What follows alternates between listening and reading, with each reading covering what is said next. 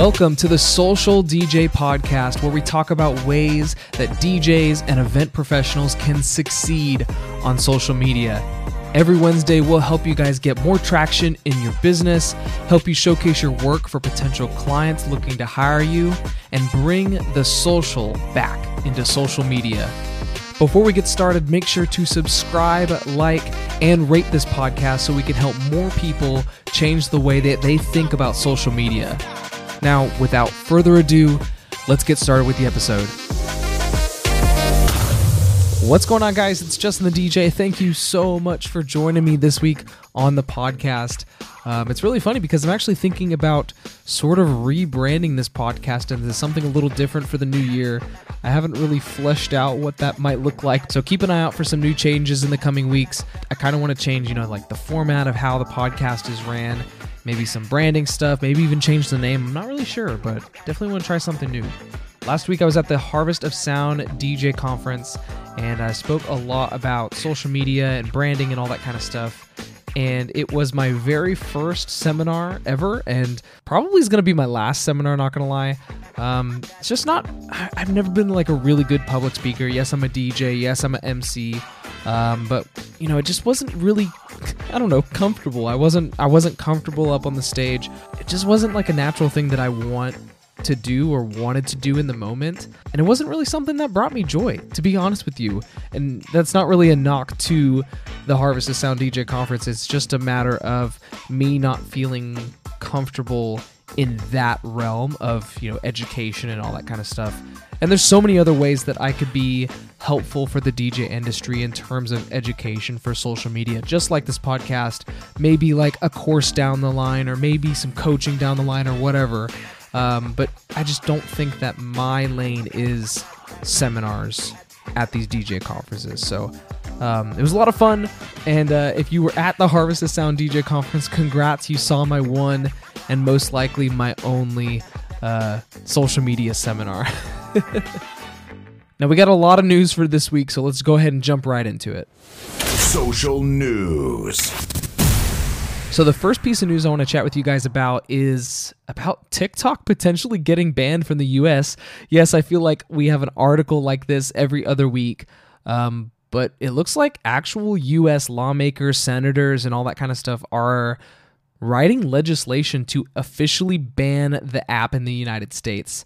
Um, they're basing this due on concerns about data collection, basically, the fact that the app could potentially be a surveillance device for Chinese spies. I guess because TikTok is like kind of like based in China or like the owners are in China or whatever.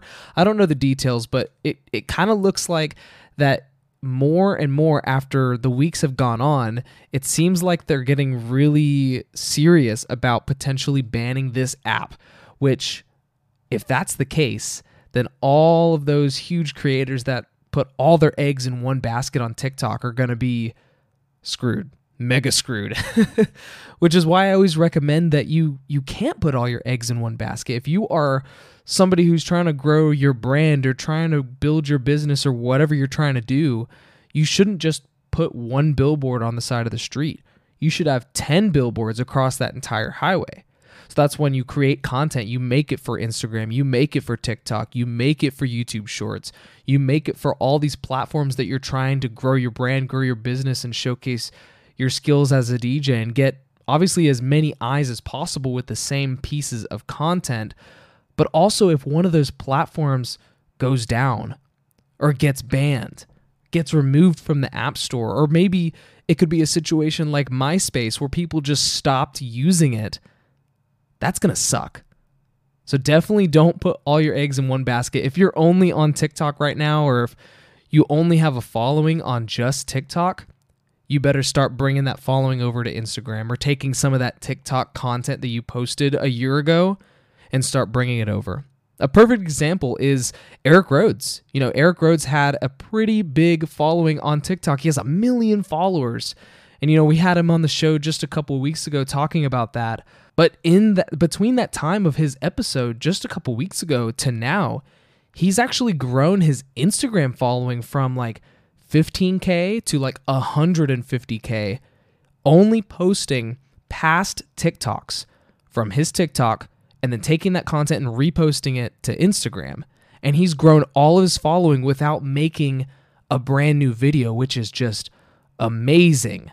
The fact that he was able to build a brand new following on a new platform utilizing the same content that he already had stockpiled before is amazing. So kudos to Eric.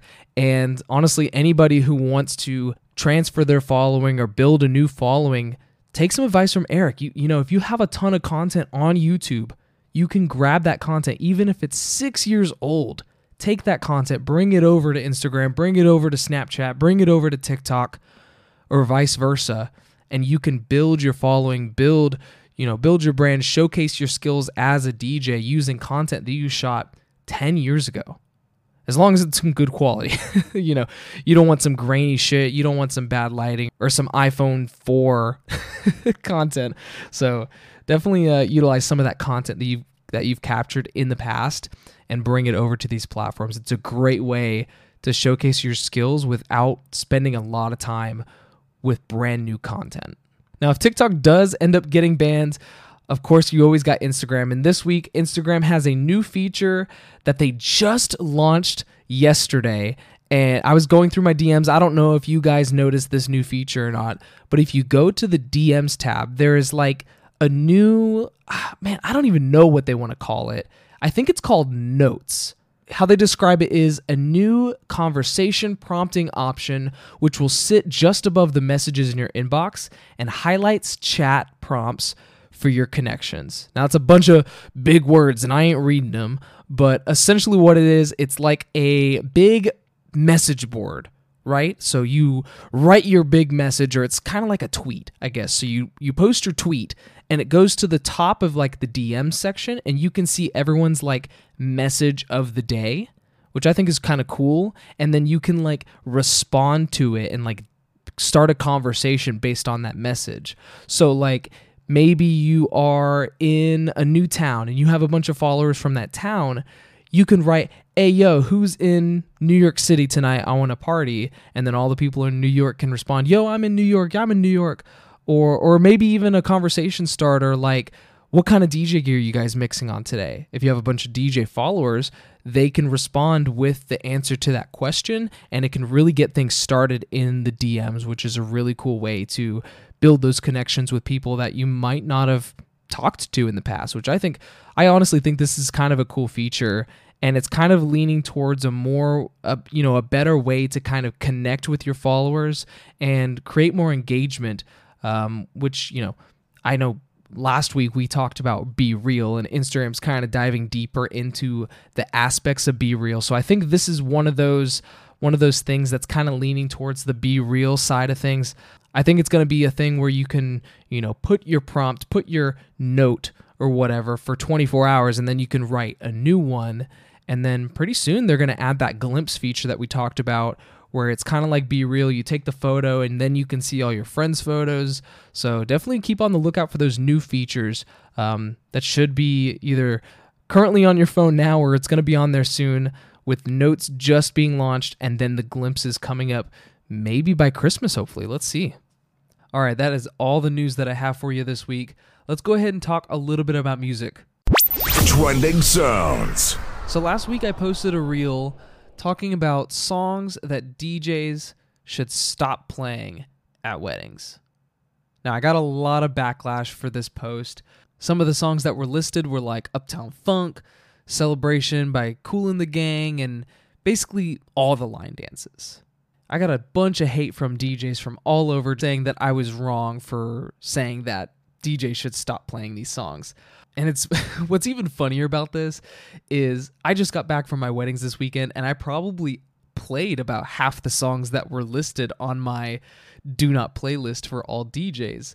Um, and of course, you have to think about it from this perspective that there's a difference between songs that are being requested and then going out of your way to play these songs.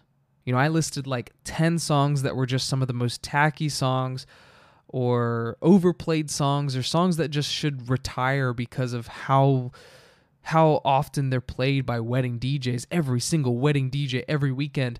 You know, I talked to plenty of venue workers or like bartenders or whatever and they're saying like man all these DJs just play the same songs over and over and over again and I don't want to be like every other DJ.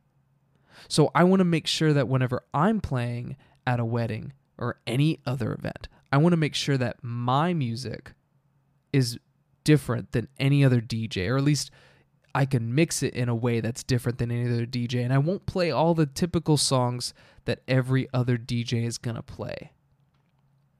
Now, if a couple says, we love Uptown Funk, we love celebration, we love line dances, and they already booked me, no worries. I'm going to play Uptown Funk, I'm going to play celebration. Hell, I'll even play the Cupid Shuffle just for you. But when it comes to a potential client, I want to make sure it is absolutely clear that this is where I stand when it comes to playing music at an event. I would, if it was up to me, I wouldn't play Uptown Funk. If it was up to me, I wouldn't play Celebration. And if it was up to me, I wouldn't play a single line dance at an event. If you make that perfectly clear with your clients, they will appreciate you for it. I would much rather DJ 10 weddings a year just playing music that I was comfortable with or music that I think would work best at a party compared to DJing 100 events a year playing songs that I dread or songs that don't make me happier, don't make me enjoy my job as a DJ. And that was honestly the whole point of this social media post. A lot of DJs might think this post was for DJs. No, that post was for potential clients to let them know hey, this is the kind of DJ that I am. This is the kind of music that I don't play at events. If you like this list of songs that I do not play and do not recommend other DJs to play, we should chat. We should set up a meeting. You should book me to DJ your event because I might be the perfect DJ for you. That was the whole point of the post, and I would honestly recommend all my DJs do something similar. You got to make sure that you stand out. If you're just going to play whatever songs your clients want, or you're just going to pick up any event, even if it's music that you're not comfortable with, or music that you don't care about or don't want to learn, you're doing your clients a disservice. If you're not a country DJ and you get an inquiry from a couple that wants all country, you will be doing yourself and that client a disservice if you take that event. Whenever I meet with couples that are saying, like, oh, we love country music, we want you to play two step and music all night long, I straight up tell them, I'm sorry, but I might not be the right DJ for you. Because I am not a country DJ. You know, I might play a couple country songs throughout the night if the client requests it and tells me what they want. But if they want me to play four hours of country two step or swing music or whatever, I'm not your guy. And I'm perfectly clear about that. And I think you should too. So that's why I put that list of music out there. It's it's although it looks like it's in the perspective of information for DJs and yes, a lot of DJs did see it and react to it but it's actually a testament to the type of music that I don't want to play at events. And I'm trying to find a way to attract my ideal client to me. And it's worked in the past. I made a post just like this a couple months ago, and I had multiple sales meetings where they said, We saw your video about the songs that you shouldn't play at weddings, and we loved it. We're so glad that you don't want to play tacky music or overdone music like you're the perfect DJ for us. And I was so happy when that happened. like I was so happy because it just made it all worth it. I had I got so much hate on that post from DJs saying like, "Oh, you're a bad DJ or you can't taking requests as part of the job or whatever."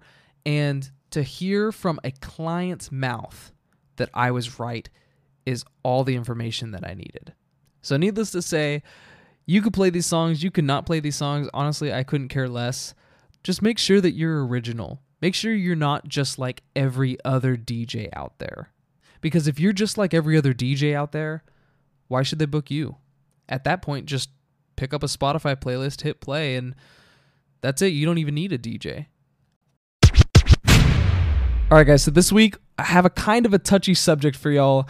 Um, I've been noticing a ton of DJs doing this on social media. You know, on some of the TikToks they're making or the reels that they're posting, and uh, You guys just got to stop.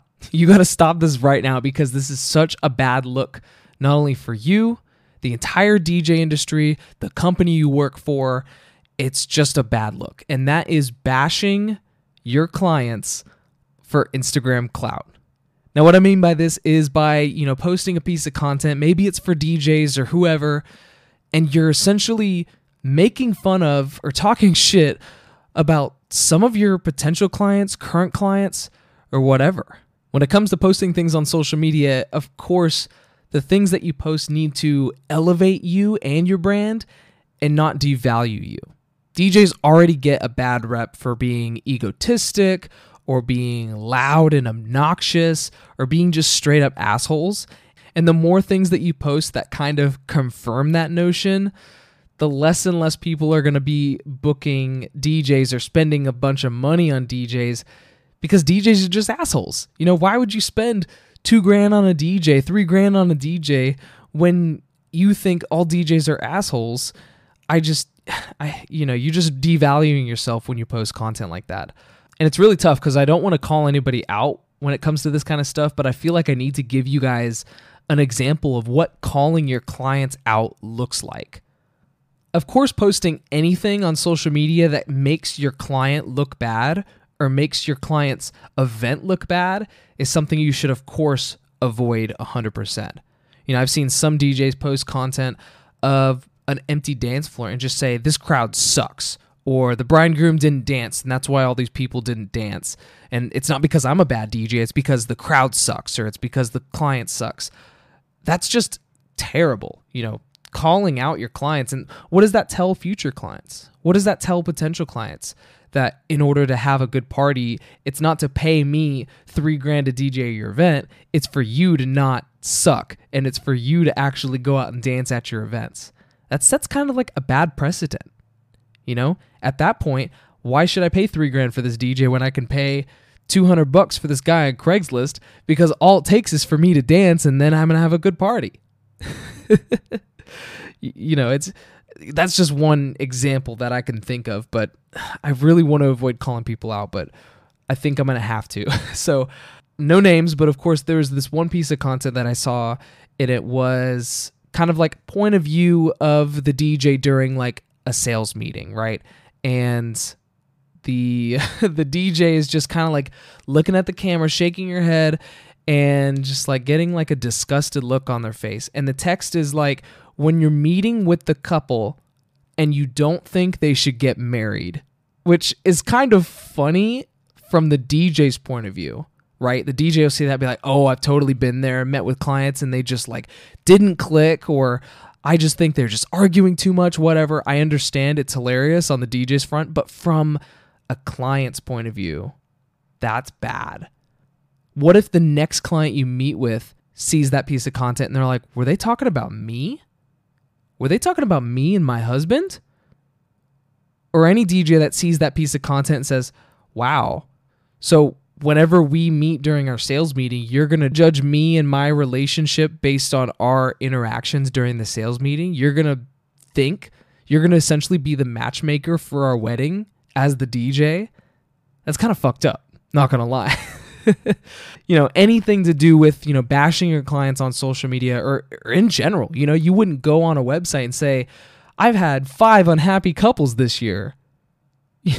That's just not something that you want to post about. So, like, creating that bad clout for your clients just for positive clout for your DJs or just to get a lull or just to get people to think you're funny or like you or connect with you is not worth it. You're giving yourself less work. You're making yourself look bad. You're making your company look bad. You're making the entire DJ industry look bad. So, whenever you're posting a piece of content, always think about from the client's point of view. What would a client think when they see this piece of content? Would they be happy? Would they be more inclined to book me after seeing this? Is this going to cause any blowback or is this going to piss anybody off when this goes live? If any of those questions are negative, absolutely do not post that piece of content. Don't post that video because if you're talking shit about the bride and it's just for fun, just for the DJs, that bride's going to see it 100%. It's not worth it. Future brides are going to see that down the road it's not worth it. You're going to get a couple laughs from a couple of your DJ friends, but you're going to piss a lot of people off. And you might even get some events not book you just because of that video. Thank you guys so much for tuning into this week's episode of the Social DJ Podcast. Make sure to subscribe, like, and rate this podcast so we can help more people change the way that they think about being on social media. If you guys have any feedback or questions for the show, feel free to shoot me a DM on Instagram at Justin the DJ. Again, thanks for listening, and I'll see you guys next Wednesday.